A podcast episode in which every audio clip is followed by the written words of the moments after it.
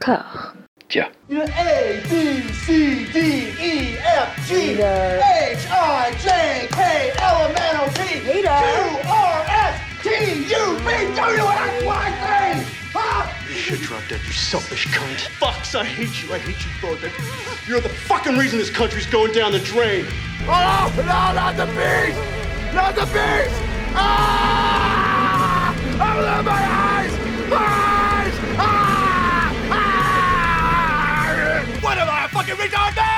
a fucking retard? Ah! I know what this is! You're to stop me out because of this lazy little dick you need around! Well, feed my fucking friends, man! Fuck!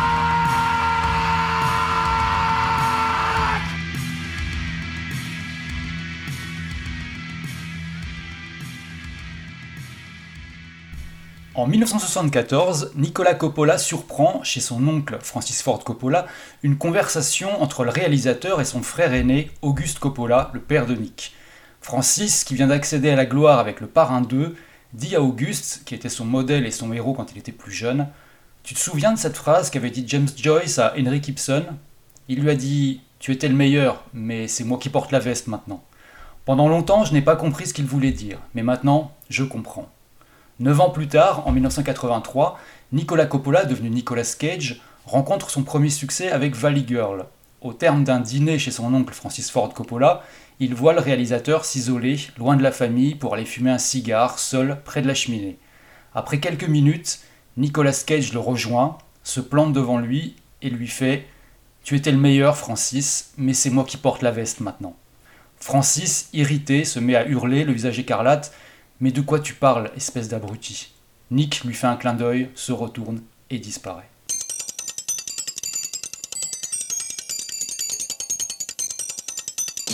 Rusty James. Biff Wilcox looking for you, Rusty James. I'm not hiding. He says he's gonna kill you, Rusty James.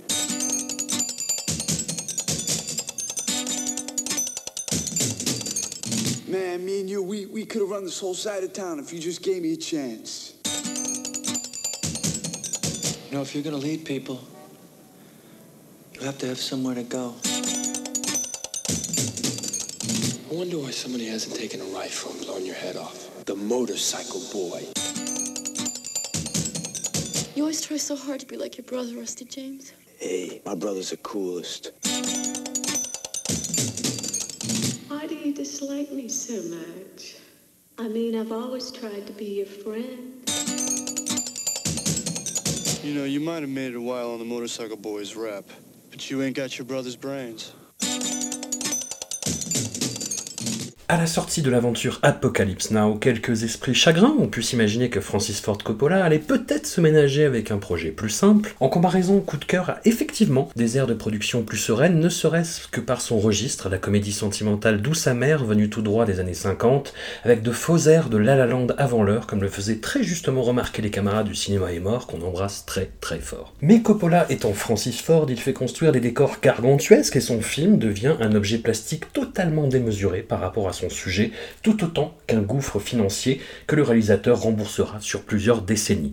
Son film suivant, The Outsiders, adapte avec succès le roman de Susan Eloise Hinton et fige ces gangs de jeunes marlous dans un tournant du cinéma américain, à la fois que de comète de la fureur de vivre, révélateur de toute une génération d'acteurs sur le point de crever d'écran, et pamphlet esthétique plus grand que la vie, plus grand que la mort, plus grand que le rebond tardif de la carrière de Ralph Macchio dans Cobra Kai. Rusty James adapte une nouvelle fois Susan Eloise Hinton, mais fait office de double négatif de The Outsiders, dont il reprend une partie du casting, l'image avirée au noir et blanc assez sublime, auquel la restauration récente du film rend glorieuse justice, les gamins bagarreurs ont grandi et cèdent à leurs hormones, bien aidés par la moiteur ambiante, le film est dédié à Auguste Coppola et résonne de cette relation complexe entre les deux frères qui reviendra hanter le cinéma de Francis Ford jusque dans son tardif Tétro. Dis-nous en plus. Bah oui, c'est vrai que c'est important, de, avant de parler des films, de situer un peu le contexte, parce que là, en abordant le volet Coppola, on se retrouve au cœur euh, d'un gros faisceau de tension entre Ouais. euh, Nicolas Cage, Francis Ford Coppola et Auguste Coppola, qui est donc le père de Nicolas Cage et le, le grand frère de Francis. Et ce qui s'est passé entre euh, Auguste et Francis, c'est que leur rapport s'est complètement inversé avec les années. Euh, au départ, Auguste, c'est le héros de Francis, c'est le grand frère modèle, à la fois brillant, intelligent, charismatique, et un peu sulfureux aussi, parce qu'il est très cultivé, c'est lui qui initie Francis à la littérature, au cinéma, à la musique, mais à côté de ça, c'est aussi un chef de bande, il a un petit gang qui s'appelle les Wild Doices, et il est d'ailleurs tellement cool qu'il ne considère pas son petit frère comme un boulet, euh, il, non, carrément pas, il l'emmène euh, traîner avec lui avec sa bande. Quoi. Bref, c'est un peu le grand frère idéal. Et euh, on peut même dire qu'il a quasiment fait office de père de substitution par moment, parce que Carmine Coppola, donc le père d'Auguste et Francis, a lui eu quelques revers de fortune durant leur enfance et leur adolescence, qui l'ont obligé à aller travailler parfois loin de chez eux et à s'absenter, souvent pendant des semaines. Et quand il était là, il faisait tout ce qu'il pouvait pour convaincre ses fils de ne pas devenir artiste comme lui, parce que Carmine était musicien. Et euh, il, voulait notamment qu'Auguste, euh, qui était le plus brillant, soit médecin, et Francis, qui était bosseur mais sans génie, soit euh, ingénieur. Et sauf qu'Auguste, ben, comme il est très indépendant, très autonome, et que c'est le héros de la famille, il se fout complètement de la vie de son père, et il devient prof de littérature. Et parallèlement, Francis, lui, il fait son trou dans le cinéma en travaillant pour Roger Corman, pour qui il va servir un peu d'homme à tout faire. Quoi. Il va être à tour à tour assistant, euh, script, scénariste, superviseur d'effets spéciaux, euh, puis réalisateur, hein, in fine. Il fera son premier film officiel euh, des Mancha 13 en 63. Du officiel parce qu'il en a fait quelques autres un peu avant, des espèces de comédies un peu sexy, sur lesquelles il était soit réalisateur, soit assistant réalisateur, donc c'est un peu un peu, un peu spécial, mais c'est vraiment le, son premier vrai film euh, des Mancha 13. C'est l'école Roger Corman, quoi. Tu oui, ah oui, voilà, voilà. Euh, tu fais un peu tout. Quoi. Et le truc, c'est que peu à peu, euh, Auguste va perdre de sa superbe, c'est-à-dire que bah, lui, de sa vie à côté, il va divorcer avec son épouse Joy Vogelsang, avec qui a de gros problèmes psychiatriques. Il va devoir élever seul ses trois fils, avec une paye de prof de littérature, euh, tandis que euh, Francis, lui, euh, il va réaliser film après film, jusqu'au moment où il va connaître bah, le succès au début des années 70 avec Le Parrain, et puis vraiment un très très gros succès en 74 avec Le Parrain 2. Et c'est à ce moment-là que, Francis envoie cette pique dont je parlais dans l'anecdote introductive de l'épisode, où il lui fait comprendre que maintenant, voilà, c'est un, peu, un peu lui le héros de la famille et qu'il a définitivement pris sa place. Quoi. Et ça, c'est un truc qui va beaucoup marquer Nick Cage, d'autant plus que suite au divorce de ses parents, il va aller passer beaucoup de temps chez les Coppola en fait. il va alterner entre d'un côté euh, donc une vie un peu modeste à Long Beach avec son père euh, et, ses deux, ses frères, ou euh, en plus parce qu'il vit tout près de la limite de Beverly Hills, il se retrouve scolarisé à Beverly Hills High, qui est le lycée des enfants de stars qui viennent à l'école en Porsche et en Ferrari, alors que lui, il doit prendre le bus. Et en fait, durant ces années de lycée, il, il aura vraiment que deux amis assez proches qui sont un peu comme lui sur la touche, c'est Crispin Glover, qui est également en, classe avec lui, et Maria McKee, qui est, euh, qui dans les années 80 était la chanteuse d'un groupe qui s'appelait Lone Justice, euh, qui faisait une espèce de mélange entre rock et, euh, rock alternatif et country, qui était plutôt pas mal, et qui après par la suite a fait des albums solo, etc. Quoi. Mais en fait, c'était ces deux, c'était deux amis un peu, un peu losers, quoi. Puis bah, après de l'autre côté, il va avoir ses visites qui sont plus ou moins longues chez les Coppola, parce qu'il peut y passer, il va même y passer, je crois, un an, une année entière. Puis bah là, les Coppola, c'est très différent, puisque ils sont très riches, ils ont des maisons de vacances, euh, des bateaux, euh, tous les gadgets ultra modernes, quoi. Et en gros, il, va subir comme ça des espèces d'années assez humiliantes, en fait, qui vont lui donner un peu la rage euh, de devenir acteur. Sauf que bah, malheureusement, toutes ces tentatives sont des échecs. Hein, on a pu le voir là, sur le premier épisode avec Fast Times at Richmond High notamment, où il apparaît quasiment pas. Et il se fait recaler, il va se faire recaler d'un film de son nom, donc Outsiders, dont tu parlais dans l'intro, et pour lequel il auditionne mais n'est pas retenu. Et là, il pense vraiment, à ce moment-là, il pense vraiment tout laisser tomber. Euh, euh, il, a même, il a même pour projet un temps d'imiter de, euh, Herman Melville, en fait, de monter sur un bateau et de se mettre à écrire. Mais voilà, il y a Rusty James qui va un peu tout changer. Quoi. En fait, il faut le préciser, parce qu'il il est sorti après, mais Rusty James, il a été en fait tourné avant Valley Girl. Et c'est sur ce projet-là, en fait, que Nicolas Coppola décide de changer de nom en Nicolas Cage. Un choix qui va d'ailleurs justement faire un peu semer un peu le trouble dans la famille, puisque notamment du côté des grands-parents, euh, elle est surtout de la grand-mère Italia Coppola, qui l'a très très mal pris. Mais bon, Francis Ford Coppola, lui, fait avec. Et euh, il va l'enrouler, il va accepter de l'enrouler sous ce nom dans Rusty James, qui est, bah, qui on en a parlé, on en a parlé également en intro, et donc un film dédié à Auguste Coppola, le père de Nick. Et c'est clairement pour Francis Ford Coppola un moyen d'exorciser cette tension et ce rapport un peu étrange qu'il a entre, avec son frère. Bah oui, mais c'est, mais du coup c'est, assez troublant de, l'emploi de Nick Cage dans le film, parce que la relation en fait, Exactement. De, fraternité, elle est, elle est entre Matt Dillon et Mickey Rourke.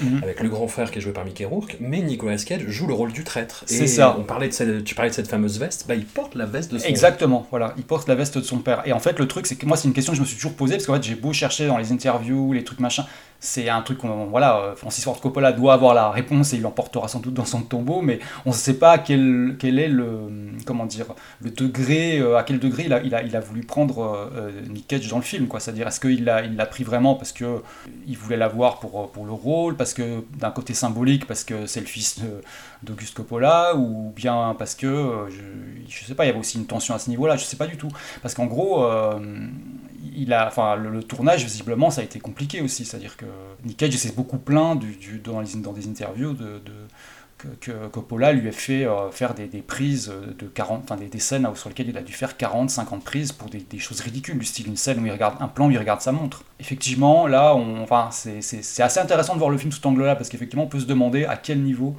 quoi Nick Cage en fait dans ce film. Quoi. Et effectivement, en plus, voilà, rôle de traître en plus. Euh... qui lui pique sa nana. Hum, voilà. Beau, beaucoup de tension. Et puis, ouais, la façon de le filmer aussi, dans, dans, les premiers plans, la façon qu'il a de capter le gang, en fait, euh, autour de, de, Rusty James, donc, qui est joué par Matt Dillon.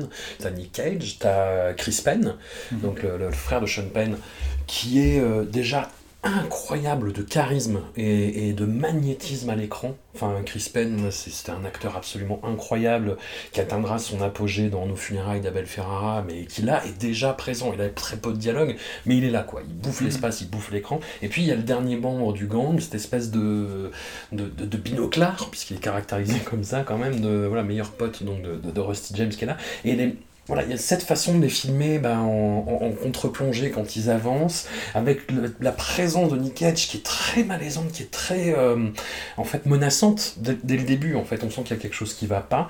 Et c'est ouais, c'est un corps étranger très très bizarre déjà dans le film, quoi. Bah, il, a un, il a un rôle un peu ingrat en fait. Hein. Enfin, effectivement, ouais. Euh, bah, en plus, oui, il y a cette histoire de la veste euh, qui en rajoute un peu. Mais après lui, le truc c'est que je trouve que le, son jeu dans le film, c'est marrant, c'est que c'est un peu la, pièce manquante du puzzle entre euh, Fast Time at Richmond Die, où c'est vraiment l'insignifiance totale, vu qu'on ne le voit quasiment pas, et, euh, et, ce qu'il va faire dans Valley Girl où c'est le premier rôle mais il a un rôle un, rôle un peu gauche un peu maladroit quoi. Et là on a vraiment enfin on a presque l'impression que c'est un stagiaire sur le plateau en fait quoi qu'il est, il est là mais il est hyper fébrile il regarde tout ce qui se passe il essaie d'en faire un max et tout mais il essaie d'en faire trop aussi tu vois il essaie d'être un peu entre les deux mais surtout j'ai l'impression qu'on sent quand il joue qu'il essaye de, de enfin, qu'il essaie de s'inspirer un peu des autres enfin qu'il regarde un peu les autres euh, qu'il essaie de comprendre un peu, euh, merde, comment des mecs comme Matt Dillon ou Mickey Rourke ont pu, euh, ont pu, on peut arriver à ce stade-là, et, moi, il faut que j'y arrive aussi, quoi. Enfin, c'est une interprétation, c'est rien, mais en fait, il a vraiment ce côté, je le trouve vraiment un côté un peu stagiaire, quoi. Et puis alors, en fait, il, a, il, était déjà dans les, dans les cageries, quoi. C'est, enfin, sa première cagerie, en fait, date pas de, de, pas de Valigueur, mais de Moisson du Printemps, on en avait parlé la dernière fois, avec cette histoire de mm. canif, là, que vous voulez s'ouvrir le bras. Là, il avait comment Il avait déjà fait un truc, c'est qu'il a comme il se demandait vraiment comment faire pour, euh, pour être un grand acteur, quoi, euh, il s'était dit qu'il fallait qu'il fasse une backstory à son personnage. Et, euh, il s'était dit que son perso, qui s'appelle Smokey, il s'est dit c'est un mec qui plus tard va devenir, contrairement aux autres membres de la bande, va devenir homme d'affaires. Et du coup, il s'est enfermé pendant des semaines pour potasser des livres sur les systèmes de management japonais. Voilà. Euh, et en fait, bon, voilà, ça n'a pas.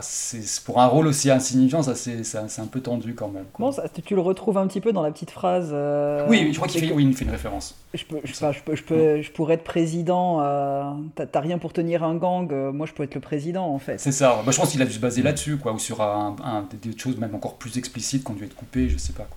Mais du coup, Lélo, toi, le film, c'est pas vraiment ta tasse de thé, ni Francis Ford Coppola en général d'ailleurs, sans vouloir te, te poucave dès le début.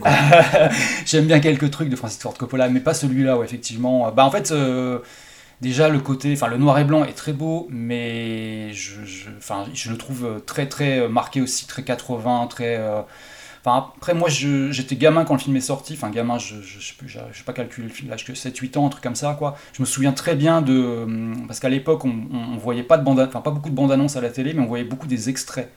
Et euh, en fait, généralement, il y avait un ou deux extraits qu'on voyait tout le temps en boucle dans toutes les émissions. Et en gros, l'extrait de Rusty James qu'on voyait partout dans toutes les émissions, c'était le début de la baston euh, en souterrain, là, au tout début. Ouais. Et en gros, ça donnait vachement envie de voir le film, quoi qui est très chorégraphié, qui voilà, un peu avec le reste du film en fait. Parce qu'en gros, l'extrait se coupait, ben, c'était beaucoup plus efficace qu'une bande-annonce, il faut dire. Hein. C'était l'extrait se coupait vraiment au moment où, euh, où, ça allait partir. quoi.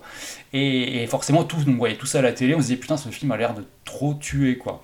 Et quelques années plus tard, tu le vois et tu tombes de très haut, quoi. Enfin, moi, je sais que ça m'avait. J'étais là, mais qu'est-ce que c'est que ce truc, quoi. Bon, après, j'ai un peu plus apprécié plus tard, mais Bon, je, reste, ça, je trouve que voilà, il y a une symbolique hyper lourdingue. euh, Enfin, je sais pas, c'est côté. Enfin, je sais pas, ce truc des poissons rouges là, c'est pas possible. Moi, je peux pas.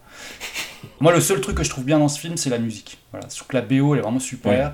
C'est Stuart Copeland, là, le pateur de police. Et euh, il y a, euh, comment il s'appelle, le chanteur de Wall of Voodoo, euh, j'ai oublié son nom là. Stan Ridgway, voilà, Stan Ridgway, qui, qui, qui chante, qui chante un, un ou deux morceaux qui ont été composés pour le film.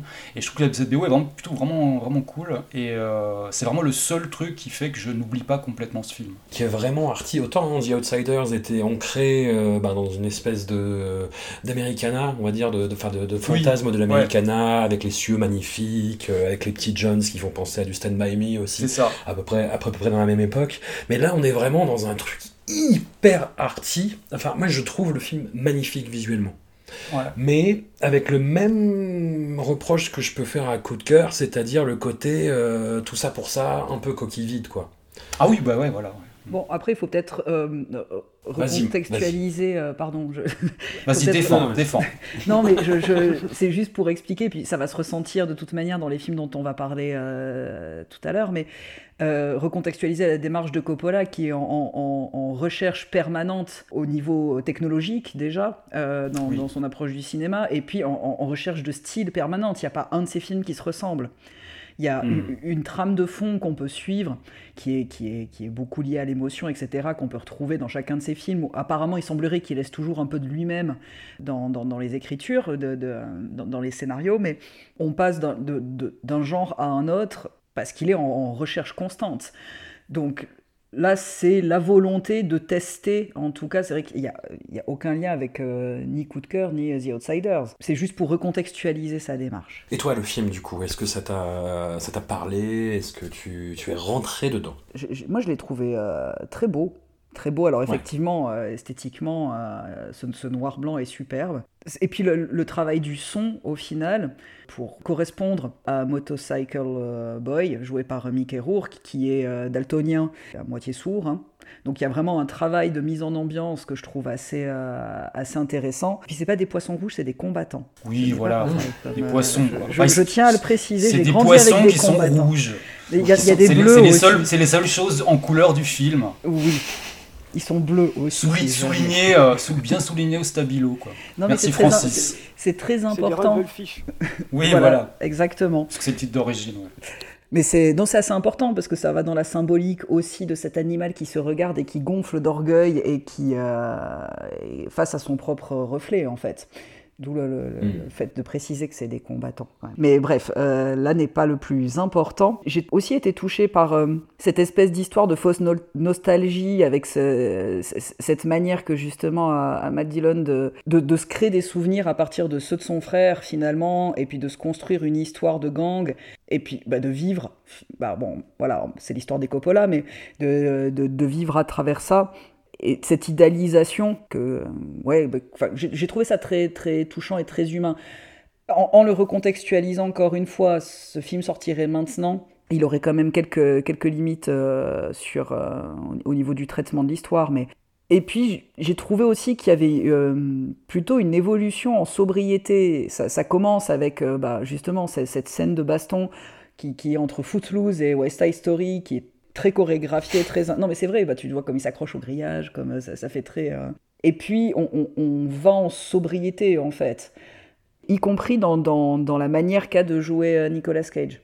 Comparé au début, alors ce, début dans, dans le café tenu par Benny, enfin donc Tom Waits, où quand il essaye de s'inclure en, en disant non, on te laissera pas tomber pour la baston, etc., qui essaye de serrer la main de Matt Dillon, qui en fait le repousse totalement pour aller vers euh, Chris Penn. Qui, enfin voilà, il y, a- ce côté très ju- jusqu'au moment où il prend de l'ampleur, mais il reste hyper sobre dans sa manière d'être, et puis il prend aussi une forme d'assurance que que je trouve intéressante par rapport à ce qu'on peut voir de lui, ce qu'on a pu voir euh, dans la dernière émission aussi. Moi, j'ai été assez, euh, assez, assez conquise. Bon, et puis, euh, ça c'est la, la petite aparté, euh, j'étais excessivement conquise par Mickey Rourke. Mais ça, c'est parce que ça faisait très longtemps que je l'avais pas revu avec une vraie tête. Mais c'est oui, sa, c'est sa, c'est sa grande époque en plus. C'est Ouais. sa plus belle époque en Et plus. C'est sa plus belle époque, effectivement. Et je dois dire que le revoir là, avec la tête de Mickey Rourke, un des grands moments, euh, il y a eu quand même un petit frisson qui m'a parcouru le corps. Bah, D'autant qu'en plus, c'est un rôle qui est, euh, qui est totalement effacé en fait. Et quand tu le, quand tu le mets en écho avec euh, Tétro, où le personnage de Vincent Gallo, c'est, c'est, c'est un petit peu pareil, quoi. C'est une espèce de gloire surannée qui se bâtit beaucoup sur son image et qui au final ne fait pas grand chose et essaie de démissionner justement de cette fonction-là. Mickey Rourke s'en sort mieux que Vincent Gallo, je trouve. Oui. Il a, il a une putain de présence, quoi. Oui, et, et comme tu dis, une présence sans être là. Mais en fait, c'est- le- le- c'est le point principal du film au final, parce que tout se rattache à lui et tout se rattache à son histoire, comme je disais. C'est euh, Matt Dillon, il essaye, euh, enfin son, son personnage essaye surtout de, de vivre des moments de gloire qu'il n'a jamais vécu et de et tout le long du film, c'est c'est vraiment essayer de se convaincre et de convaincre les autres qu'il finira par lui ressembler. Hmm. Et, euh, et du coup, bah, ça, fait- ça fait la grandeur en fait de Mickey Rourke par les autres, quoi. Par, comme les combattants, paf, ah, pff, lien, Mm. oh, attention, Euh, la psychologie. moi, moi j'ai été, euh, mais même j'ai- trouvé Nicolas Cage assez intéressant euh, dans ce film-là. Alors, j'ai l'impression qu'on l'emploie toujours dans ces espèces de rôles de petite frappe, euh, Ouais.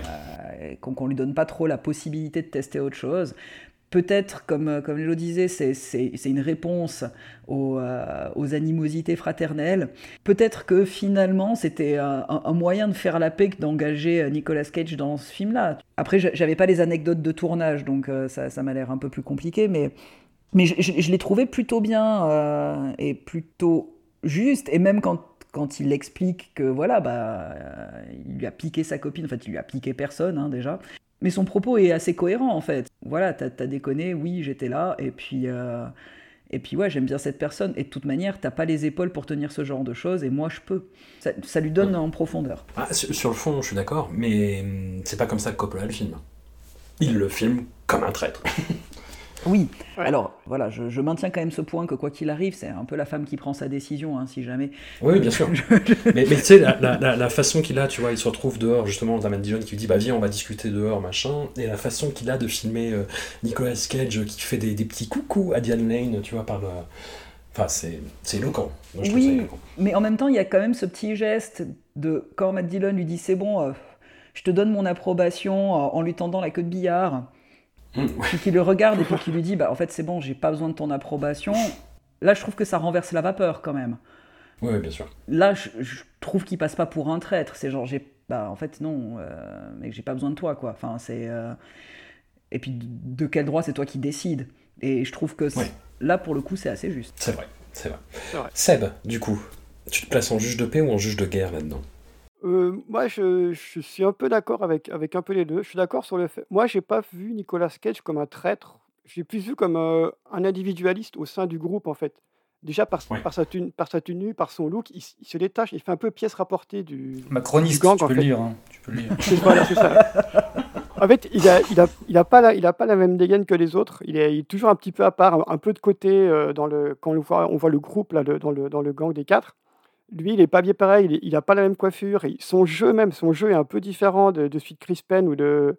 Il y a toujours ce côté un, peu- plus cool quand Chris Penn est toujours très affecté, qui a toujours l'air à bloc.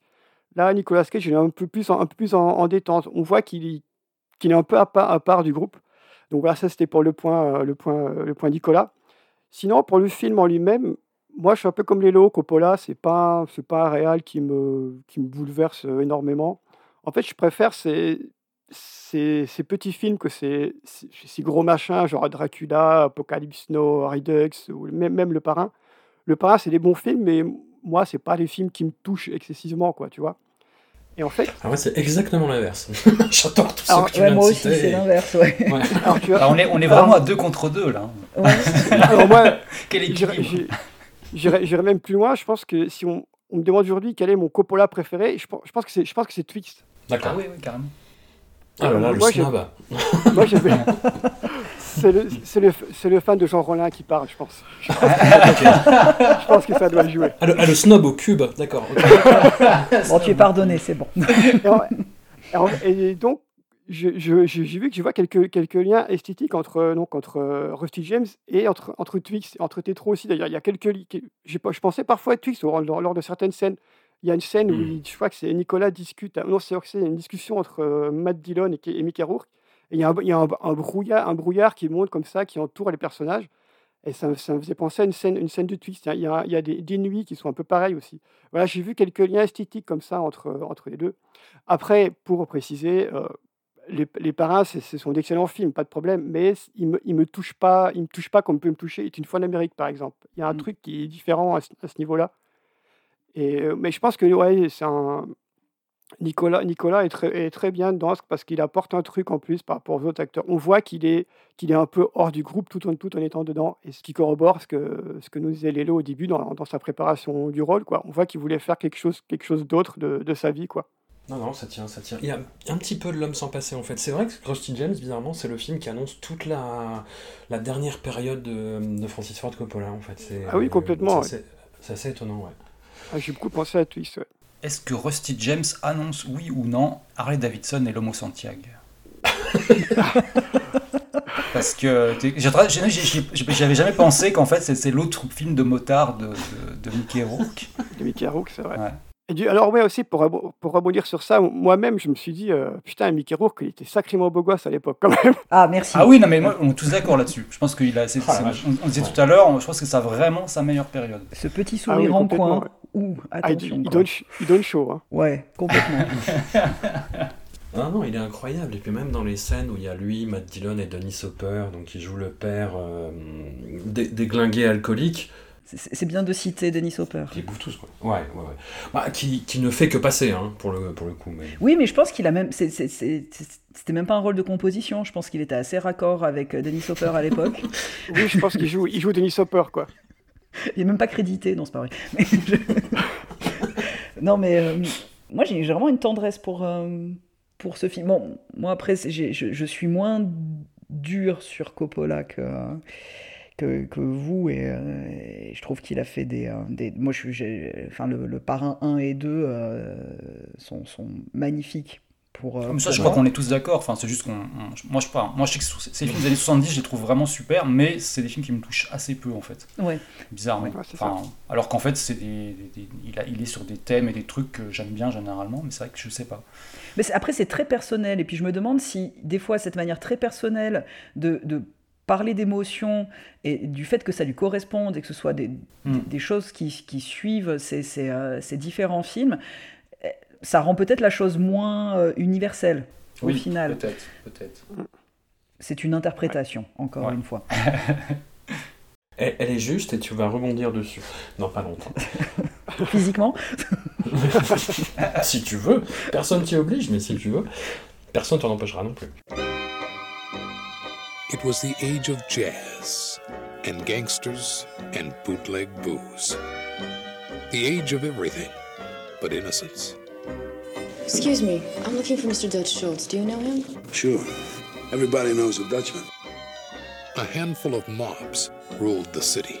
I got this girl coming. You keep her company, you make me look good. A handful of men ruled the mobs. His records are very appealing to me. New York was their kingdom.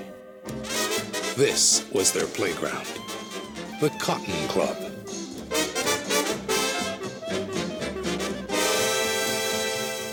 Le documentaire sirupeux de Kid Stays in the Picture a au moins cette vertu, démontrée par A plus B plus C plus 14 plus Frisbee, que le producteur Robert Evans ne s'est jamais pris pour une queue de cerise. Nous sommes au début des années 80, il a sous le bras un scénario de Mario Puzo, l'auteur du parrain autour de la vie du plus fameux temple jazz de Harlem sous la prohibition, le Cotton Club. Robert pense se lancer dans la réalisation, il engage Sylvester Stallone pour le rôle principal, mais l'acteur se carapate quand il découvre qu'Evans a une liaison avec sa compagne. Le producteur change d'avis un petit peu au dernier moment, il engage Francis Ford Coppola à la réalisation et lui colle Richard Gere dans le rôle principal. Les tensions entre les trois hommes, Evans, Gere et Coppola, donneront naissance à ce film bizarrement désincarné, où le décor devient le personnage principal par défaut.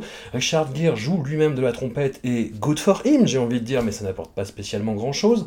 James Remar en fait des kilotonnes dans le rôle du gangster psychotique Dutch Schultz. Nicolas Cage s'offre une première mort à l'écran, assez spectaculaire pour faire oublier le caractère convenu de son rôle.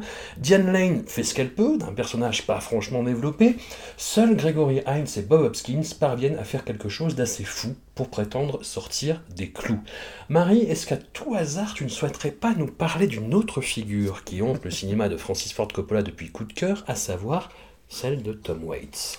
J'ai pas du tout envie de ne pas vous en parler, donc euh, je, je, parle à la bonne personne dans le sens où je suis excessivement fan euh, de, de, sa musique. Oui, donc euh, bah, Tom Waits qui joue euh, le gérant euh, bah, sous, sous, la houlette hein, de Bob Hoskins, donc du Cotton Club, toujours avec euh, cette voix qui fait que même dans le noir, il, il, serait, il serait notre repère à tous. Tom Waits et Coppola, ça a commencé effectivement bah, par coup de cœur, parce qu'il a été contacté, en fait, c'est venu. Euh, il semblerait que ça vienne de Giancarlo, le fils de Francis Ford, qui lui a dit Bah écoute, euh, moi je te, conseille vraiment de le contacter pour faire la musique du film. Et puis, bah, on est euh, début 80, euh, Tom Waits, il a, il a une trentaine d'années, une petite trentaine d'années, puis lui, l'habitude de composer tout seul dans son coin, de faire sa musique comme il entend, hyper instinctive, etc. Sauf que là, bah, on lui demande de faire la musique, la musique d'un film, plus compliqué déjà, et surtout, et ce qui euh, peut-être euh, va vous paraître euh, plus logique après coup parce que vous semblez trouver la BO assez étrange, c'est qu'il a dû tout composer avant que la première scène ne soit tournée.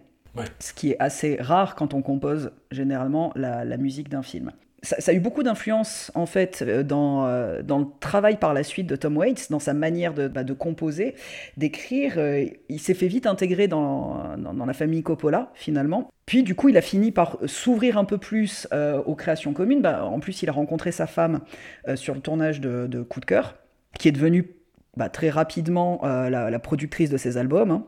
Et du coup, ça, voilà, ça a complètement influencé sa manière de travailler. Et par la suite, bah, il y a aussi euh, l'aspect, bah, ça, ça, a commencé après avec euh, The Outsider, dans lequel il a, il a joué aussi, et puis bah, on le retrouve dans Rusty James en tant que Benny.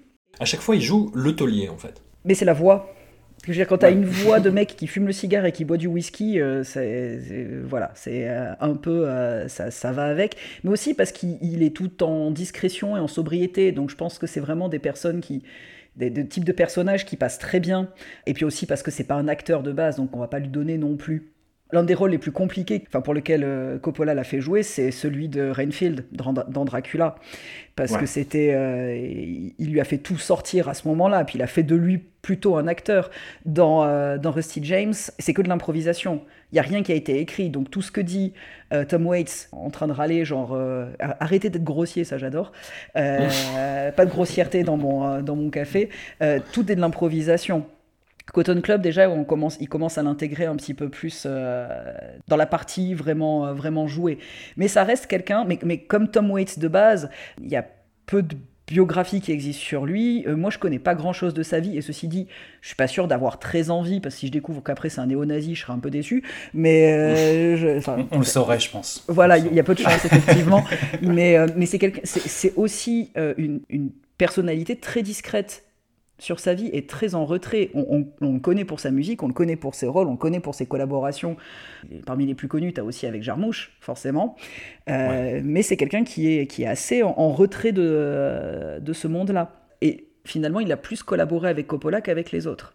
Et il euh, y a vraiment une, une, bah, une grande amitié qui s'est créée entre les deux. Puis il a même composé euh, un, un, morceau de euh, Coup de cœur qu'il qui a composé après une engueulade avec Coppola d'ailleurs, qui s'appelle I Beg Your Pardon, puis qui, est pour s'excuser en fait de l'engueulade qu'ils ont eue. Et puis voilà, du coup, moi je trouve que c'est très intéressant cette relation qui s'est créée et comment finalement Tom Waits est arrivé à faire du cinéma et à en faire partie. C'est un peu une figure, euh, mais autant sa voix euh, nous sert de repère dans le noir, euh, autant quand il arrive dans, le cinéma, c'est comme un phare dans la nuit et puis c'est un point de repère aussi sur l'histoire du cinéma parce qu'il a quand même participé énormément de, de, de films bah, enfin, connus, reconnus. Mais on parle de Nicolas Cage dans cette émission et pas de Tom Waits. non, non, mais tu peux, tu peux, tu peux, tu peux y aller. Hein. On, est, on, est, on est là pour ça, il n'y a pas de souci. Tom Waits, je voulais juste dire dans, par rapport à Jarmusch, c'est le seul qui sort euh, pas trop humilié de The Dead Don't Die, j'ai trouvé. Oui, c'est vrai. C'est vrai, oui. Ouais. ouais, ouais, bon, moi j'ai bien aimé quand même. Mais bon, bref, on n'est pas là pour parler de ça non plus. Ni de faire mon procès parce qu'il y a des films que j'aime. Il y a une petite anecdote aussi, c'est que euh, pour, bah, pour faire le lien Tom Waits, euh, Nicolas Cage, Nicolas Cage a fait une très forte impression euh, sur Tom Waits euh, lors du tournage de Rusty James. Il a été vraiment marqué par le jeu de, et par la personnalité de Nicolas Cage. Et je pense qu'apparemment, bah, vu que tout le monde le saquait sur le tournage, c'est plutôt cool d'avoir un ami comme Tom Waits. Hein. Ouais, c'est vrai. Non, c'est sûr. Et, et le film alors? Alors, Qu'est-ce qu'on en fait de Cotton Club du coup? Bah pas grand chose, j'ai envie de dire. C'est un film qui est vraiment très très euh, très très bancal. J'ai généralement assez une tendresse euh, depuis que je suis petite sur un peu ces films, euh, ces films de mafieux, ces films prohibition. Euh, cette, cette époque-là me, me, me, me plaisait et me plaît toujours. Enfin, j'ai voilà, j'ai un, rapport nostalgique à, à ça. Non pas que j'ai vécu l'époque, hein, mais euh, en tout cas, c'est très très mauvais. L'histoire d'amour euh, ne, ne sert à rien et, et pas crédible. Surtout.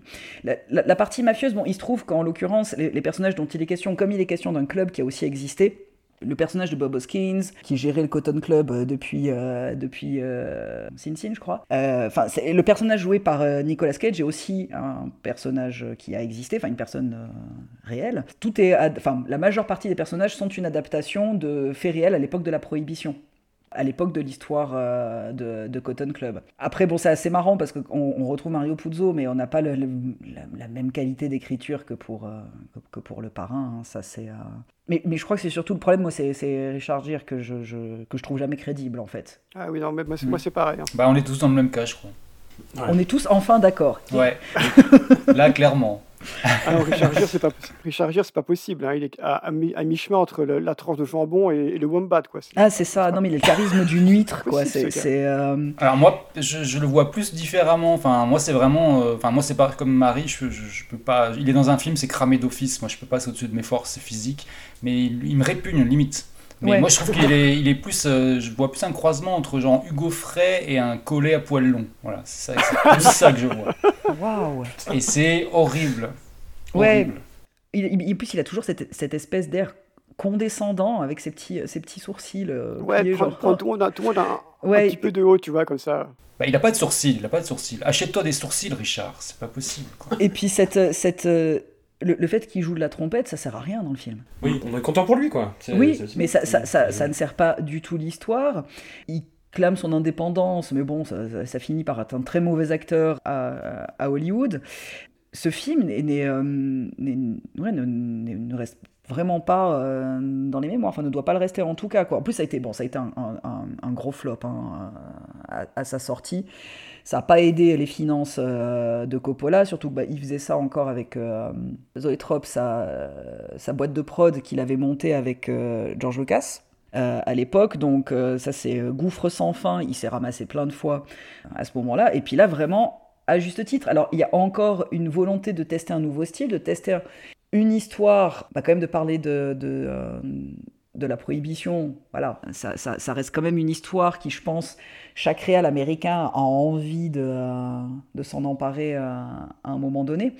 Mais, mais bon, c'est pas les incorruptibles, quoi. Non, j'ai- vraiment trouvé que c'était très grossier.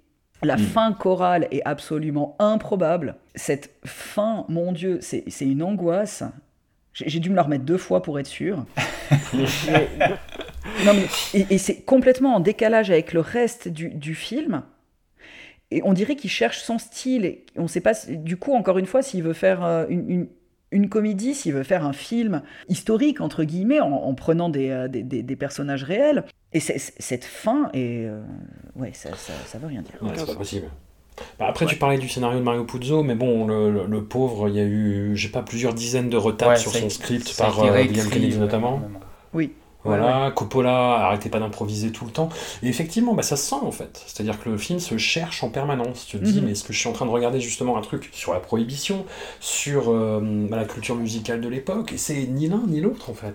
Ouais, parce qu'il va, il va dans plusieurs, plusieurs directions, mais au- au- aucune, aucune n'est bonne en fait. Tu regardes le film, tu dis où est-ce qu'il va, et chaque fois qu'il prend une direction, ben non, ça marche pas. Oui. Mm. Ouais, ouais. Puis bon, après, c'est vrai que bon, Bob Hoskins euh, sau- sauve vraiment, vraiment les meubles. Pour ce qui a génial. sauvé, hein, j'entends, bon, voilà, Mm. il, il- il sauve un cure-dent, quoi. Il, non, il est, il est super. Bon, moi, j'adore cet acteur, quoi. Je, je- Ouais, ouais. je, je- je le trouve vraiment. euh, lui, il a vraiment sa place. Dans ce rôle-là, il a vraiment sa place. Il tient le rôle, il tient l'histoire. Pour le coup, Nicolas Cage est tient aussi bien sa place. Il, il joue ce petit, cette Ouais. espèce de petit frère naïf qui se dit qu'il va s'en sortir euh, en rejoignant le crime organisé, le petit frère de, de Richard Gere, donc. Mais toujours euh, avec ce- cet emploi où il a toujours ses rôles un peu benés. Oui. Mais bon, ça c'est la, tête de cocker, je sais pas si ça, ça doit le desservir un petit peu, mais... euh, Et puis bah aussi, là, par rapport à son personnage, dès le départ, et dès qu'on voit qu'il a envie de rejoindre le crime organisé, on sait comment ça va se finir, quoi. Oui, bah oui, oui, c'est cousu, c'est cousu de fil blanc. Ouais, et puis là, pour le coup, c'est pas une cabine de péage, c'est une cabine téléphonique, mais euh, c'est un petit peu... euh, voilà, on n'est pas sur la mort de Santino, quoi. Loin de là. Donc euh, oui, je- non, j'ai j'ai vraiment été, euh, été très déçu, mais parfois même agacé. Puis même quand il y a des explosions de violence un peu bah, qui rappellent le parrain, forcément, tu te dis mais pourquoi en fait? Pour- Pourquoi tout d'un coup ça devient gore alors que le film c'est absolument pas ça? Enfin, c'est... T'as un problème d'équilibre en fait. Et Ça, c'est euh, c'est des essais de Coppola par rapport à- à- aux scènes de violence qu'il a pu voir chez Kurosawa. Et il trouvait que la manière que Kurosawa avait, pu, euh, avait Eh eu ben, d'intégrer ouais, avait eu Oulala. d'intégrer la, la, la, la violence et le sang. Là, en l'occurrence, c'est quand Ouais. euh, euh, tue, euh, je sais plus le nom de l'autre parce qu'il apparaît pas très longtemps. Et puis casse ses geysers. C'est la seule scène un peu euh, gore, entre guillemets. Ça va, faut pas, c'est pas non plus dramatique, mais et c'est des essais, encore une fois, parce que tout est recherche de style, tout est tentative d'essayer des choses, sauf que là, bah, ça se voit que c'est un peu un fourre-tout. Dans, dans Cotton Club, c'est peut-être moins flagrant dans d'autres films, mais là, c'est c'est lié en fait à Kurosawa. Ah ouais, mais Kurosawa c'est pas de la pyrotechnie en fait, c'est pas du, du Non. cerf de sang en fait. Mais surtout enfin, qu'il est, c'est, pas quelqu'un qui aime filmer la violence, spécialement euh, Coppola. Mais c'est, encore une fois, c'est, euh, c'est une recherche en hommage.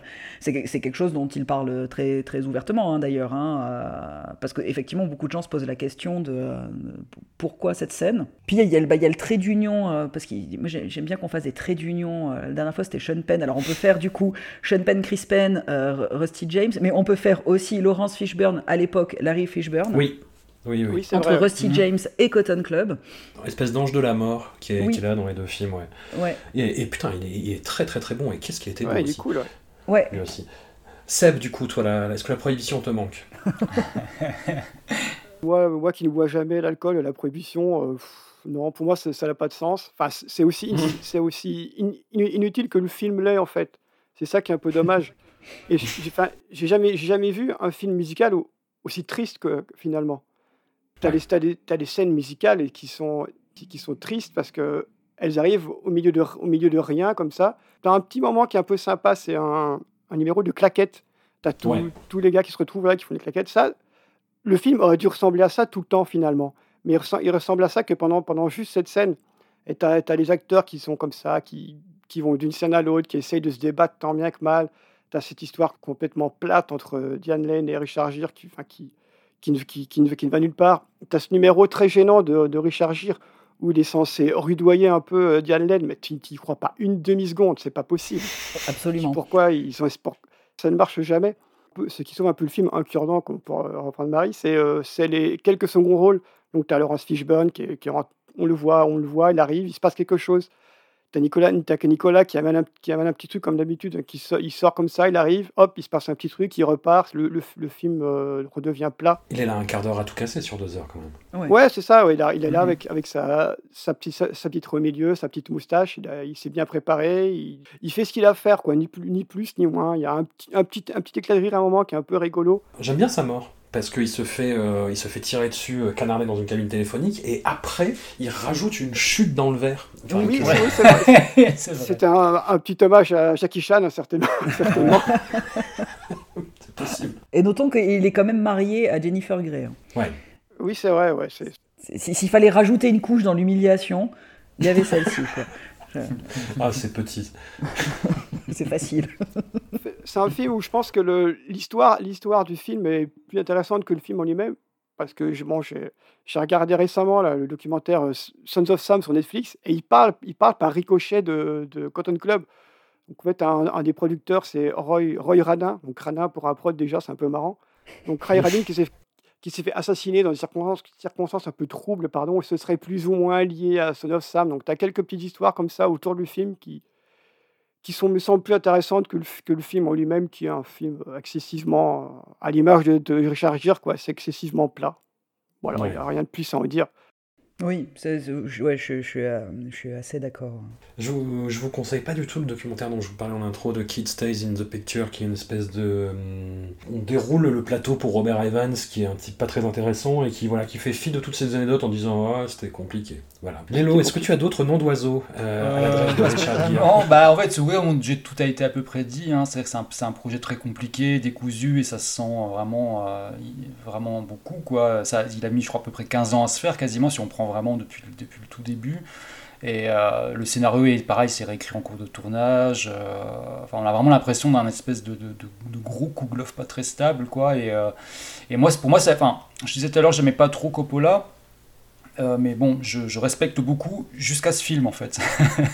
Euh, après, j'aime bien, j'aime bien Tucker qui vient après aussi. Bon, mais, mais en tout cas, ce film pour moi, il marque vraiment une bascule où vraiment limite ce Coppola, c'est presque à partir de, en fait, quelque part à partir de Cotton Club, Coppola, c'est presque, c'est plus un réalisateur, c'est un vigneron qui fait des films quoi. C'est-à-dire que c'est vraiment que le mec, euh, il est. Tu sens, tu sens que techniquement, euh, il, il a plus sa tête. Enfin, ça devient des gros machins, des grosses machines, et, et même s'il fait son, il expérimente, il fait ses trucs, euh, je, je sens plus du tout la présence d'un réel derrière, en fait. C'est-à-dire que j'ai l'impression de voir, euh, voir un, voilà, une grosse machinerie, quoi. Bah, Sur ce film, c'est vraiment parlant, effectivement. ouais, ouais. Quoi. Et, et c'est assez, assez flippant quand tu sais que c'était quand même quelqu'un, enfin c'est quand même un réalisateur d'envergure. Ah mais bien sûr. En plus, Genre, ce serait un premier film, et un film de commande.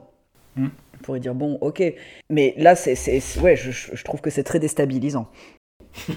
Mais c'est marrant que tu retiennes Tucker du coup parce que ça parle de ça en fait. Enfin, c'est Coppola essaie de parler justement de sa place dans l'industrie et euh, Ouais, mais justement, mais- essaie de faire autre chose que les grosses machines. Je Enfin, je- bah ouais, bah justement, je sais je- ça, ça fonctionne mieux à ce moment-là, quoi, je sais pas. Mais en tout cas, c'est vrai que sur Cotton Club, c'est le. Bon, après, quand je dis ça, Ouais. j'exagère un peu, mais je trouve que Cotton Club, et même Peggy Sue, on va en parler, mais euh, à un degré moindre, et encore dans ce délire-là, quoi, ce, ce espèce de gros, gros projet, euh, un peu, un peu lourdingue, euh, qui finalement bah, finit un peu par aussi par lui échapper, et qui et qui manque de, lég- de légèreté, quoi. Comme disait euh, Seb tout à l'heure, effectivement, quoi, on aurait, on aurait préféré des choses un peu plus, un peu plus light par, par moment qui auraient peut-être sauvé le film, quoi, ou en tout cas auraient sauvé une partie, quoi.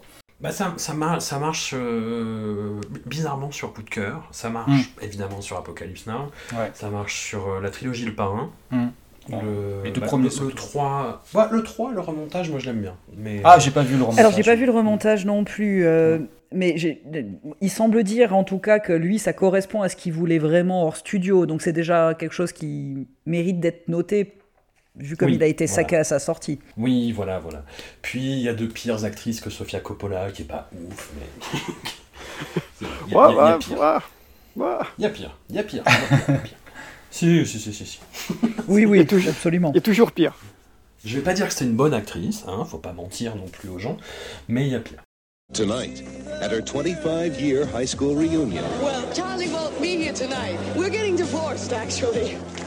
she'll disappear in time and arrive in her senior year of high school. What am I doing here? You passed out for a minute, that's all. Oh, Mom. What is going on? You're home now. What do you think, Peggy Sue? You bought an Edsel. Now, she's got the chance to start over again. I have a headache. This time, she'll know better. Did we break up? Because if we did, I don't even know about it. What if you fall into the hands of some madman with plans to manipulate your brain? Well, that's why I was getting a divorce. La dernière collaboration entre Francis Ford Coppola et Nicolas Cage n'est pas la moindre. Non pas que Peggy Sue s'est mariée survive particulièrement bien au poids des ans, quand on en vient à inspirer un film de Noémie Lovski, il faut peut-être se poser des questions. Si le film présente un intérêt, surtout dans le domaine qui nous intéresse, c'est justement parce qu'il s'agit du premier grand acte de piraterie de Nick Fury, l'homme en cage. Récapitulons. Peggy Sue est en pleine procédure de divorce avec son grand amour de jeunesse. Elle pense oublier une partie de son spleen en se rendant au bal des anciens. Elle s'y évanouit et retombe en fin d'enfance avec la connaissance de ce que l'avenir lui réserve. Et dans ce tableau, il y a une ombre de taille qui rôde sur l'ensemble du récit. Et oui, c'est bien celle de Nicolas Cage dans sa première performance torche humaine. Il apparaît les cheveux blonds décolorés, un dentier ultra bright en avant, des fringues flashy et surtout avec une espèce de voix de fossé extrêmement irritante dès les premières phrases. Son interprétation est à ce point extraterrestre que le jeune Jim Carrey, pré-Ex Ventura, qu'on lui a flanqué à ses côtés, semble d'une infinie sobriété en comparaison. Seb, on a déjà évoqué dans l'épisode précédent le livre National Treasure de Lindsay Gibb, et elle s'accorde à dire qu'il s'agit d'une étape décisive dans la carrière de Nicolas Cage à énormément de niveaux. Et je pense qu'elle a tout à fait raison sur ce, sur ce point. Parce que c'est, comme tu disais, c'est le premier acte de, piraterie de Nicolas Cage, c'est exactement ça. Et donc, le, Lindsay Gibb l'explique très bien dans son livre. Bon, moi, je vais, je, vais, je vais y revenir. Mais pour, pour bien visualiser Nicolas Cage, pour ceux qui n'ont pas vu le film, c'est un mix, un, mix entre Mathias de Lucie l'amour rock'n'roll avec la, la coiffure de la, la coiffure de, de Seinfeld et, un petit, et une voix excessivement agaçante, mais très très agaçante. Mais tout ça est voulu, ne vous inquiétez pas, tout ça c'est été voulu par Nick, qui a créé ce personnage de A à Z pratiquement, Envers, envers et contre tout le monde. envers et contre tous, sauf Coppola qui, qui trouvait ça, tout ça assez marrant et donc tu vas laisser laisser carte blanche. Mais il y a eu de grosses tensions avec Kathleen Turner notamment, qui a tout fait pour, euh, pour dégager Nick, parce qu'elle Mm. elle pensait qu'il se moquait du film hein, carrément. T'as les producteurs, c'est compliqué, mais euh, au moins Francis euh, est resté, euh, Tonton Coppola est resté fort avec, avec Nick, qui trouvait sa performance un peu intéressante. Et donc, ouais, elle est très bien, analysée par, par Lindsay Gibb, qui, qui explique pourquoi c'est un film qui est charnière dans la carrière de, de, de Nick. Et il est par bien des points, parce que notamment, c'est le premier film où il va arrêter la fameuse la méthode des comédiens de cette époque pour partir dans une direction complètement opposée. Il dit voilà la méthode qu'il avait, il avait très mal vécu le tournage de, de Birdie, mais on y reviendra dans notre épisode.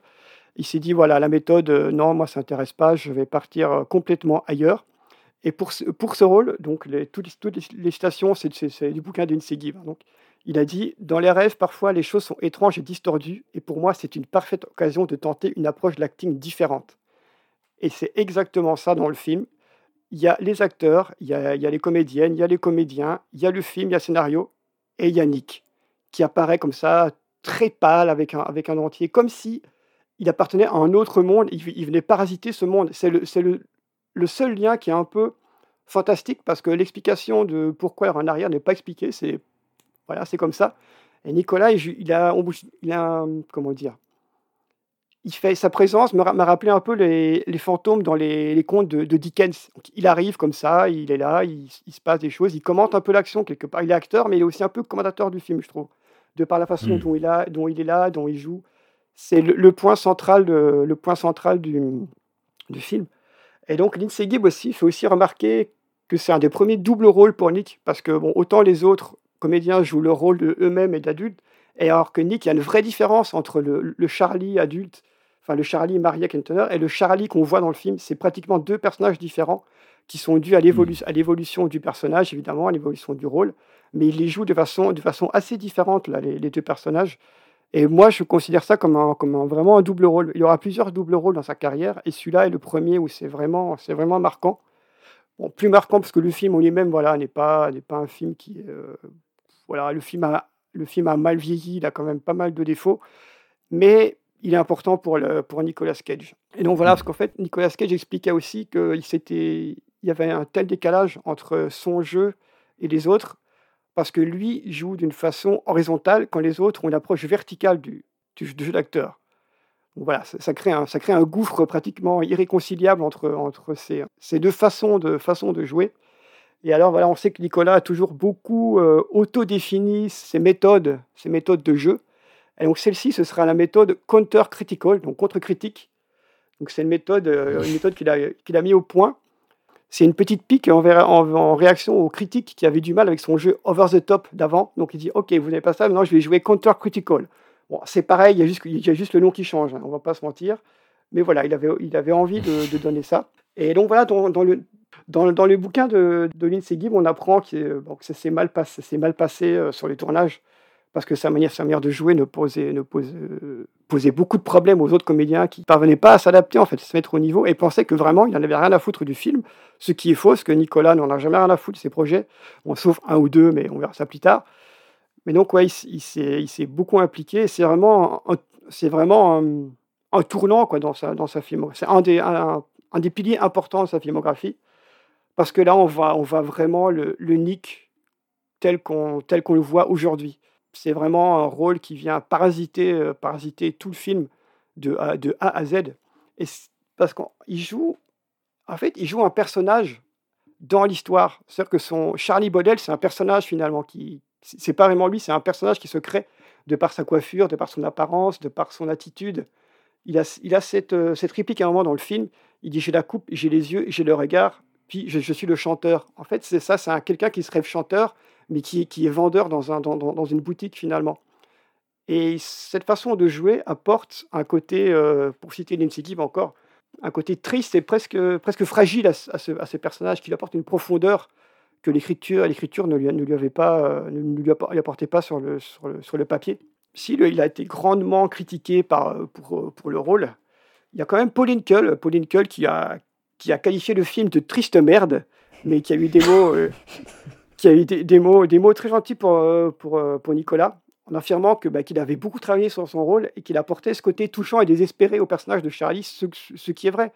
Il y a, il y a, il y a une, grande, une espèce de grande scène, ça, où Nicolas, euh, Nicolas il, il se faufile dans la, la, la maison Kate Turner. Il y a une grande scène comme ça où ils se disputent et là, il, se- il se, il se lâche un peu.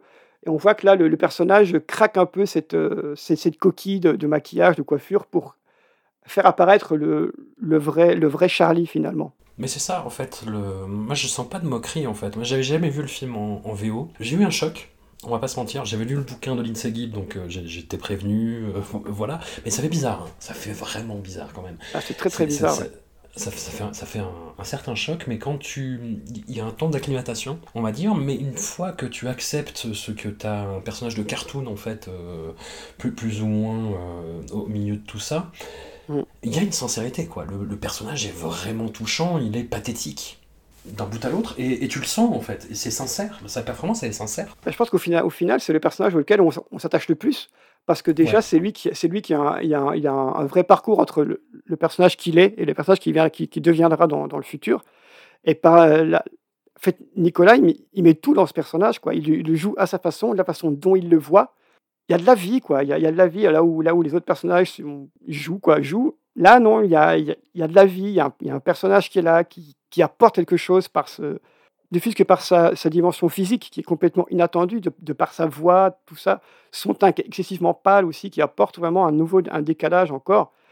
Et donc là, dans, dans le bouquin d'X Gibb aussi, on apprend que quand il était enfant, nous, Nicolas était euh, témoin de la, de la dégénérescence mentale de sa mère qui souffrait de, de maladies psychologiques et qu'il la visitait dans un institut là où elle était. Où elle était. Et donc ces visites étaient assez dures et assez effrayantes pour lui, mais il- ils ont forgé sa façon de voir et d'appréhender le monde. C'est-à-dire qu'il allait dans, sa- dans cette institution, il croisait les patients, et donc lui, lui enfant, appelait, appelait les, les patients des personnages.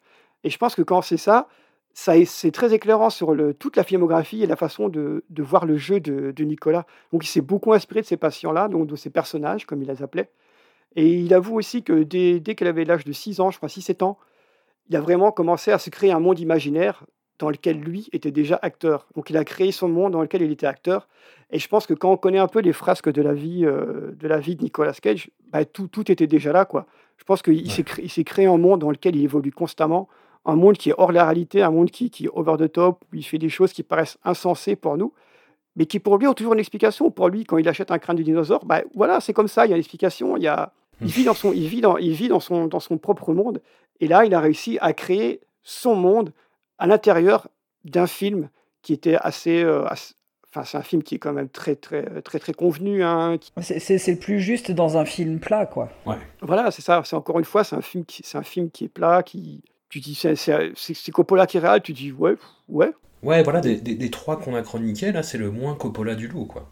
Ah oui, complètement. On, on a l'impression de voir une, une comédie vaguement fantastique, euh, très années, très années 80, avec quelques petites touches comme ça. Alors, bon, moi, c'est un truc qui me gêne toujours beaucoup. C'est quand je vois des comédiens, genre Kathleen Turner, qui avait 32 ans, qui, qui, joue, qui, joue, qui retourne au lycée là, avec, avec des lycéens adultes. Moi, c'est un truc qui me, qui, qui me brusque toujours un petit peu. Et par contre, ce qui a souligné, c'est que donc, c'est dans. Ce qui est assez rare au cinéma, c'est que c'est dans- le couple. Donc, Nicolas Cage a 10 ans de moins que, que, que Kathleen Turner. Donc, souvent, c'est l'inverse. Là, c'est marrant, c'est marrant de voir que euh, c'est Nicolas Cage qui est beaucoup plus jeune que, que l'actrice pour jouer le, quand il joue le, le couple. Et ça se ressent un peu dans, la, la- dans leur, leur façon de jouer leurs personnages euh, respectifs.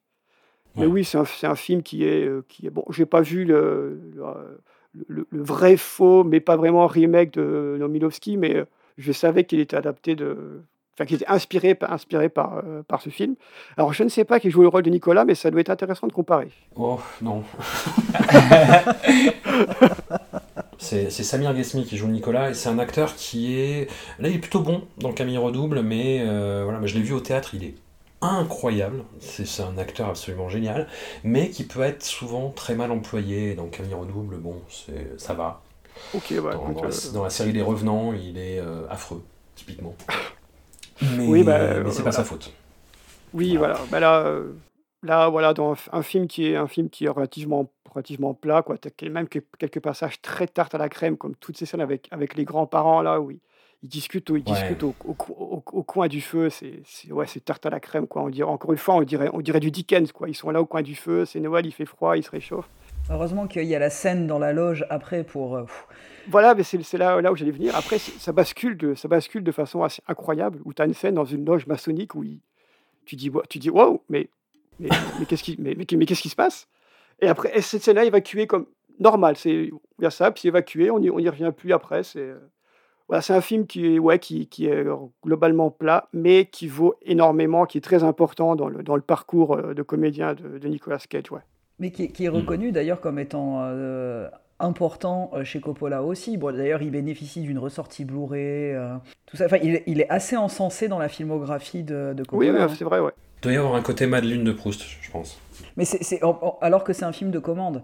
Pour rattraper justement les, les- les gouffres budgétaires euh, des autres, il a accepté de faire ça. Et, et Mm. ça se ressent, enfin je suis, je suis en- entièrement d'accord euh, avec toi Seb, ça, se- ça se ressent sur... C'est un film de commande, les, les acteurs euh, ouais, remplissent le cahier des charges, grosso modo, on lit nos lignes, on fait ce qu'on a à faire, et, et vraiment celui qui sort du lot, c'est, c'est Nicolas Cage. Même la scène, la scène, de, la scène où il chante, la scène de, de, de Boom, de sur Boom, où, où il chante, je le trouve incroyable. Charlie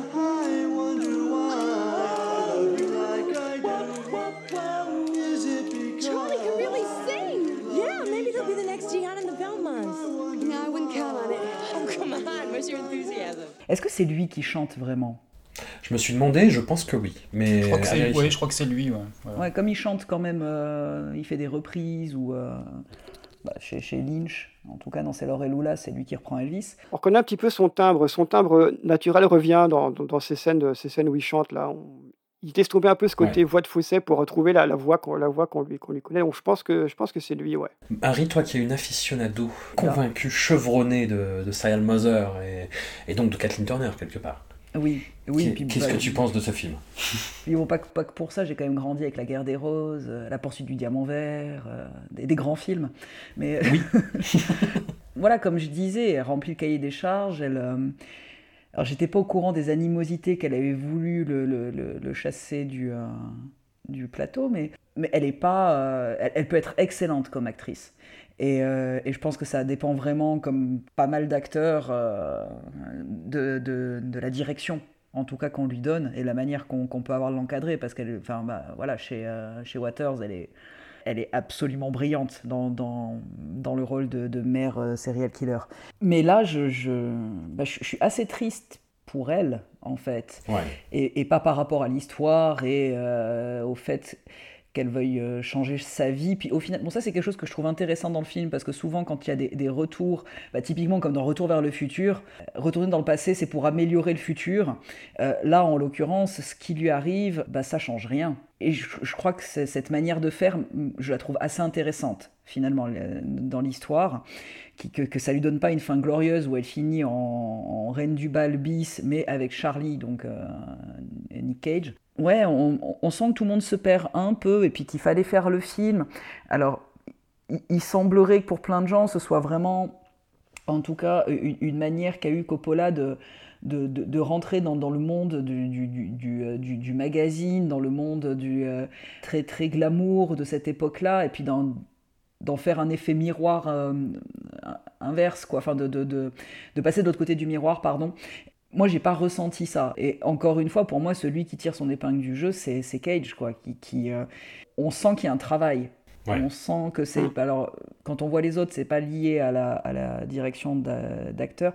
D'ailleurs, j'ai, c'était, la, deuxième fois que, que, je le voyais, donc merci beaucoup. Hein, d'ailleurs, j'ai un grand moment. Hein, je suis ravie. Euh, mon Dieu, j'ai tellement ri en retrouvant comment elle s'appelle Catherine X, c'est ça, celle qui, euh, joue euh, la, la, mère protestante dans cette série de ouais. et qui ah joue surtout la, première à se faire. Euh, euh, bon, elle se fait pas tuer, mais euh, la, première à, savoir que Chucky est vraiment en vie, quand elle, au bout d'une heure du film, elle se fait copieusement insulter. Ça, c'est un grand moment hein, pour moi dans ce film-là.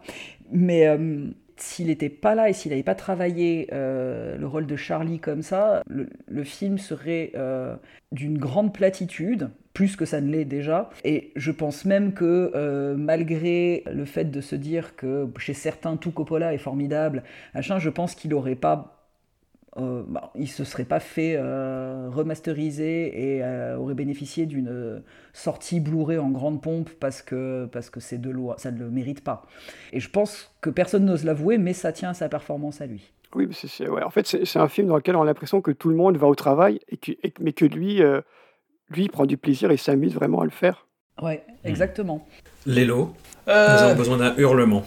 non, je vais pas hurler. Je, pas, tu vois, je, pourrais résumer en disant ce qu'a dit Seb, la, la, citation de Paul Lincoln, là, euh, triste merde. Euh, et, et, Cage sauve, sauve un peu tout ce qu'il a sauvé, quoi. Voilà, c'est un peu ça. C'est, Puis en plus, c'est vrai, comme disait, c'est un moment important, c'est un peu la naissance de cette espèce de dualité euh, qui, va, qui va un peu marquer tout, tout pas mal de ses rôles par la suite. après, moi, je trouve que là, c'est un plus intéressant, enfin, la façon dont dont il a imposé cette espèce de voix insupportable. En fait, c'est la, voix euh, complètement imitée d'un personnage qui s'appelle Poki, qui est le, cheval de Gumby. Alors, c'est des personnages qu'on ne connaît pas en France, mais euh, Gumby, c'est un personnage vert en pâte à modeler qui est très connu aux États-Unis, qui fait des séries d'animation, etc. Il a un cheval qui s'appelle Pookie et euh, il, a, il a un peu calqué sa voix là-dessus et il l'a il présenté comme ça à Francis Ford Coppola. Il a dit écoute, je vais le faire, mais avec la voix de Pookie. il a dit ok, on va voir, essayons de voir ce que ça donne. Et il était aussi apparemment inspiré d'une interview de Pete Townshend des Who, qui avait dit dans une interview, et ça l'avait marqué, euh, que euh, plus, un, plus un bruit était insupportable et plus on s'en souvenait. Voilà. je pense que c'est là-dessus, il a bien joué son truc, quoi. Et, euh, et puis en fait, voilà. Puis en fait, le truc qui est, vraiment intéressant aussi, bah voilà, c'est quand on s'intéresse un peu au tournage. Effectivement, oui, euh, Kathleen Turner, elle, voulait vraiment qu'il dégage, hein, elle ne le supportait pas. Euh, il y avait surtout les représentants de Tristar qui produisaient le film, qui venaient sur le plateau régulièrement et qui repartaient complètement horrifiés et qui disaient qu'il fallait absolument le virer, quoi. Enfin, qui ont, qui ont, vraiment tout fait pour le virer. Et celui qui a vraiment tenu bon, euh, c'est euh, Coppola, qui l'a gardé jusqu'au bout, euh, qui a dit non, non, non, je pense qu'il fait un truc intéressant, et, il a finalement eu raison. Quoi. Et, Nick Cage lui-même, pendant le tournage, apparemment, c'était très dur pour lui, parce que tout le monde voulait sa mort un peu, donc... Et, il, il s'est accroché parce qu'il lisait un livre sur Edward Munch, le, peintre, qui avait eu un problème, c'est que bah, lui, au départ de sa carrière, tout le monde haïssait ses tableaux, il était rejeté partout. Et du coup, ça lui a donné cette espèce de courage de s'accrocher à ce rôle aussi. Euh, et qu'en fait, le rôle qui finalement est pas si, si euh, déstabilisant et illogique que ça, parce que bon, on est quand même dans un film euh, où on voyage dans le passé. enfin où on voyage dans le temps. on est dans un film quand même avec des couleurs très pastel, des trottoirs roses, des arbres jaunes. Donc bon, un personnage euh, comme le sien, il peut tout à fait exister dans ce genre de film, quoi. Finalement, c'est pas, il n'est pas si, il est pas si à côté, quoi. C'est juste, je pense que c'est tout le reste du film qui est à côté, en fait. Et, hmm. voilà, quoi. Et hmm. euh, alors un truc marrant, c'est que pendant Cotton Club, pour en remettre une petite couche sur Richard Gere, euh, pendant, le tournage de, pendant le tournage de Cotton Club, tous les acteurs devenaient un peu fous parce qu'en fait, comme on disait, le film était réécrit sans arrêt et surtout, euh, et donc il y avait des changements de dernière minute tout le temps. Et, en fait, comme c'est en plus un film de un film d'époque, donc des costumes, des machins, des trucs à vraiment de, l'habillage, des choses vraiment qui prennent beaucoup de temps. Donc les, acteurs prenaient un temps fou à se préparer pour des scènes qui souvent n'étaient jamais tournées, enfin ou n'étaient tournées beaucoup plus tard, c'est-à-dire qu'elles étaient annulées parfois au dernier moment ou remplacées par d'autres. Et euh, Nick Cage s'était fait un peu remarquer parce qu'en plus, évidemment, il était à fond dans la méthode à ce moment-là et il sortait pas de son personnage. Donc il était odieux avec tout le monde, euh, il s'est la joué petite frappe euh, dans les coulisses. Et à un moment, il était tellement énervé d'avoir attendu toute une journée pour rien qu'il a détruit sa, son trailer, quoi, sa caravane, euh, où il avait fait ses loges. Et puis Richard Nier est venu le voir et lui a dit Mec, tu changes de méthode parce qu'en gros, si tu vas pas tenir plus de trois films comme ça, quoi. et il faut que tu te calmes, il faut que tu sois plus dans la retenue. Il a sans doute suivi ce conseil un petit peu après, mais on, voilà, le, on- tout ce qu'on peut se retenir, c'est que le conseil de rechargir n'a servi strictement à rien. Et que c'était même le, c'était même le conseil le plus, le plus opposé de ce qu'il pouvait, de ce qu'il pouvait lui donner. quoi. Voilà, donc ça c'est bien. C'est toujours bien de se, de se rappeler que rechargir ne sert à rien. Voilà, mais il a, il a, il a pris ce conseil, il a, il a pris ce conseil, il a fait exactement l'inverse. donc- Oui, voilà, c'est ça exactement. quoi.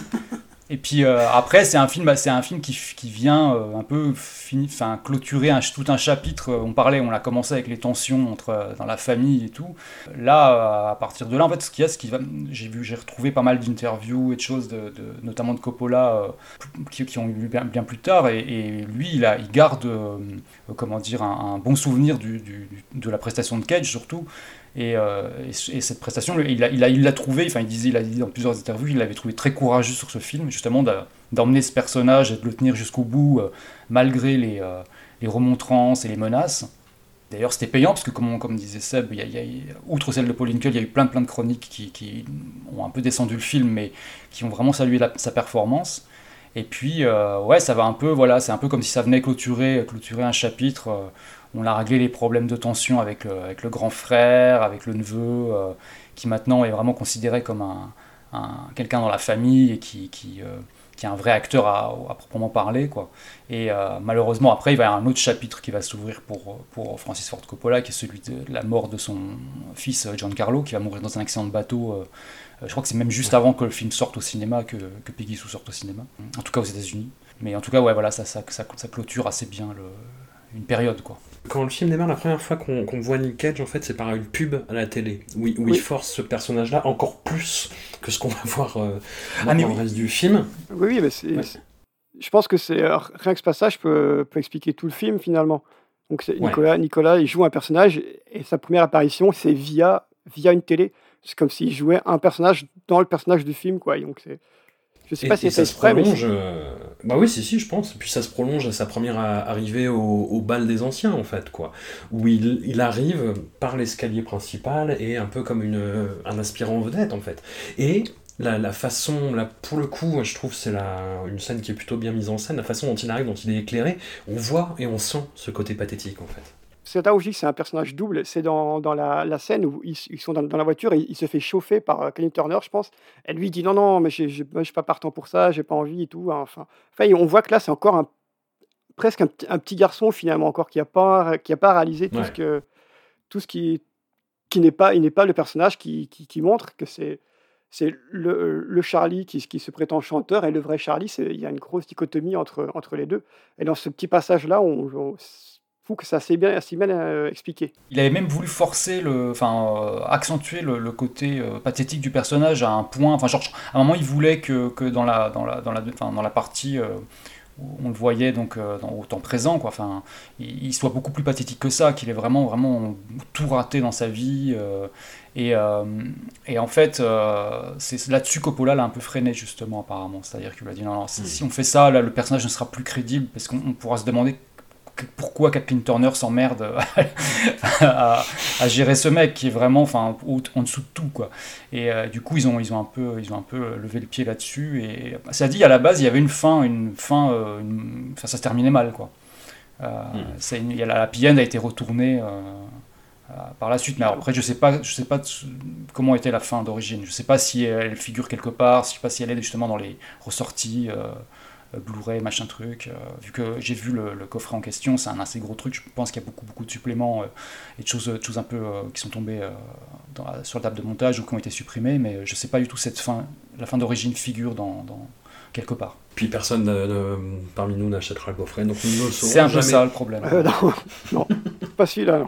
Bon voilà, c'était la fin de la parenthèse Francis Ford Coppola dans sa carrière, parenthèse qui a quand même compté pour les raisons qu'on a évoquées. On, ch- chers amis, on m'a hum, reproché, comme on me le reproche souvent, parce que c'est vrai que je, je, je le fais peu, de ne pas présenter les intervenants. Donc du coup, euh, pour vous présenter un petit peu par, par vos titres et vos occupations par lesquelles on peut vous, vous retrouver dans la vie civile, Marie, tu es directrice du centre ABC, la Chaux-de-Fonds, directrice ou un autre titre? Euh, je suis directrice du cinéma ABC, Du cinéma, euh, donc cinéma à la ABC. Chaux-de-Fonds en Suisse, parce que je pense que euh, sinon personne ne sait où c'est. Voilà. Euh, et oui, exactement. Et je m'occupe aussi, euh, je suis responsable de la programmation pour un festival qui s'appelle 2300 plans neufs, les étranges nuits du cinéma, qui a également lieu euh, à la Chaux-de-Fonds chaque année à Pâques dans un temple protestant désacralisé. Qui est le festival le plus dégénéré euh, auquel je sois jamais allé, et je dis ça avec le plus de tendresse qu'on puisse mettre dans le mot dégénéré. Oui, Vraiment. Et- mais, oui, mais cha- chaque édition, je, je perds 10 ans de ma vie. C'est c'est pour ça que j'ai connu la prohibition, en fait. Rétroactivement. Euh, Lélo, tu es auteur, scénariste, on te retrouve très régulièrement dans les pages de Libération, tu gères toujours la, la- la newsletter culture? Ouais, c'est-à-dire plus que tu plus que le, régulièrement, parce que je suis salarié par, ce journal. Euh. Donc, donc ouais, t'as à peu près résumé. euh, j'essaie de, justement, je sais, je, je, je sais pas, je sais pas du tout parler de moi, donc je- j'essaie de retrouver des, des, des, des biographies de moi en ligne. Et je, je, Hmm. j'essaie de trouver. Bah, tu... Récemment, t'as- enfin récemment, il y a, il y a quelques petites années, tu as sorti le livre Tué par la mort. Oui, j'ai sorti pas mal. de- Oui, j'ai sorti quelques bouquins. euh, ouais, tu parles la mort. tu parles H. beaucoup, beaucoup de Nicolas Cage. Ouais, en fait c'était un prétexte, hein. c'est-à-dire que moi tu par la mort, c'est un, c'est un livre un peu euh, euh, fait sur un peu sur un malentendu entre mes éditeurs et moi, et en fait je me suis rendu compte en le faisant que j'avais pas spécialement envie de le faire. Du coup, je me suis dit que j'allais parler d'autre chose. Euh, Enfin, je parle, tout à fait de mon sujet. hein. Je pense qu'il est, il est, il est, comment dire, euh, il y, a, tout ce qu'il faut savoir sur les morts au cinéma, etc. Mais, mais j'en profitais pour faire plein de digressions, notamment sur Nicolas Cage. Je crois qu'il y en a trois ou quatre. Il y a trois ou quatre grosses digressions euh, dans le film, notamment sur Mandy. Euh, je sais plus quoi d'autre encore. Enfin, il y en a une paire. Et non, dès le début sur Wickerman, effectivement, ouais, il y a, où j'explique, enfin, j'essaie d'expliquer ce que ce qu'est Nicolas Cage à mes yeux, quoi. C'est-à-dire quelqu'un qui euh, que tout le monde voit comme c'est c'est comme ce, ce, ce- ce- ce truc on- cette image de poisson euh, de banc de poisson avec un poisson qui va dans l'autre sens. Et, euh, Mm. genre, c'est- et, et si et si c'est lui qui avait raison et vous qui aviez tort. Et c'est un peu ça quoi. C'est un peu ça Et est-ce un combattant? alors oui justement. Je sais pas. Ça, ça va être là ça va être notre ça va être notre euh, notre rôle c'est de trouver ça quoi. Mais ouais ouais euh, ouais ouais euh, des bouquins euh, des scénars euh, et des et, et au quotidien plutôt le- du journalisme euh, plutôt musique parfois ciné euh, parfois même d'autres choses photos euh, des choses comme ça quoi. voilà Et Seb, on te retrouve toi dans la collection euh, Darkness, euh, consacrée à la censure au cinéma. Euh, ouais, c'est ça, ouais. Donc c'est euh, à la base, c'était un fanzine et, euh, qui est devenu livre. C'est une collection de livres euh, qui paraissait un ou deux, un ou deux. C'est normalement c'est tous les deux mois, mais bon, vu, vu la période un peu compliquée, ça a pris un peu Ouais. plus de temps. Donc là, on en est, on en est au numéro 7, et oui, donc euh, chaque numéro, euh, chaque numéro explore une partie, euh, une partie précise de- des problèmes du cinéma, la censure. Donc on a eu la censure liée à la violence, au gore, au sexe, à l'homosexualité, à la politique. Là, le prochain qui va sortir, ce sera, il sera contact- consacré au cinéma d'Asie. Et donc voilà, j'écris un, un, donc ce sont des ouvrages collectifs. Et en fait, donc voilà, j'écris un ou deux, un ou deux articles par, par, par livre. Et donc à côté de ça, ben, je fais aussi de la programmation pour les, des courts-métrages dans le festival, donc notamment euh, Hallucination collective euh, à Lyon et Extrême, Extrême Cinéma à, à Toulouse, à la Cinémathèque de Toulouse. Donc euh, voilà, c'est essentiellement, c'est essentiellement là que situe mes activités euh, civiles. Voilà, hallucination collective qui a lieu début septembre. Ouais, c'est- cette année, ce sera du 31 août au 6 septembre exactement. Et malheureusement, Extrême Cinéma cette année est passé à l'as. Mais on se Ouais. retrouvera dans, des- dans le futur pour de nouvelles aventures. Et les alus auxquels je ne peux jamais aller parce que c'est Bah oui, parce que c'est en même temps. Ouais, voilà. Ouais, parce que est- normalement, les alus, c'est toujours le week-end euh, le week-end de, de Pâques. Bon, sauf là, on a été, on, s'est- on a été euh, reculé malheureusement. Mais ouais, c'est souvent c'est en même temps, ouais, c'est vrai. Mais je ne désespère pas d'y aller cette année. Yeah. Mais on, ne désire pas, on ne désire pas de t'accueillir d'ailleurs. Youpi. Et donc voilà, Et voilà. pour, pour revenir, donc le, le, ré- le rédac chef de Darkness, c'est Christophe Triolet, Tout à fait. Juriste de métier. juriste de métier et passionné de, de cinéma. Voilà. Merci beaucoup à vous les amis, on se retrouve dans 15 jours pour d'autres gros dossiers. Il y aura Birdie, déjà c'est sûr. Il y aura Arizona Junior des frères Cohen, ça c'est sûr. Et pour le reste, nous allons voir. Merci à vous et à très vite. ciao Salut, merci. Salut. Rusty James. If there were still gangs around, I'd be president, not you. You'd be second lieutenant. You know, you might have made it a while on the Motorcycle Boys rep. But you ain't got your brother's brains. You've got to be smart to run things. It's nothing personal, Lester James. But nobody would follow you into a gang fight. Just you get people killed. Nobody wants to be killed.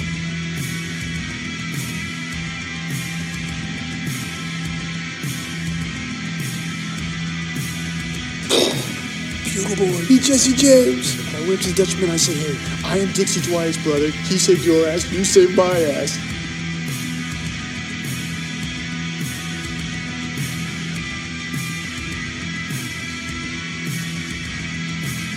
We got Chicago shooters coming in to get me. I'm the heavyweight now. I ain't got no heavyweights no more. I'm a tough guy now.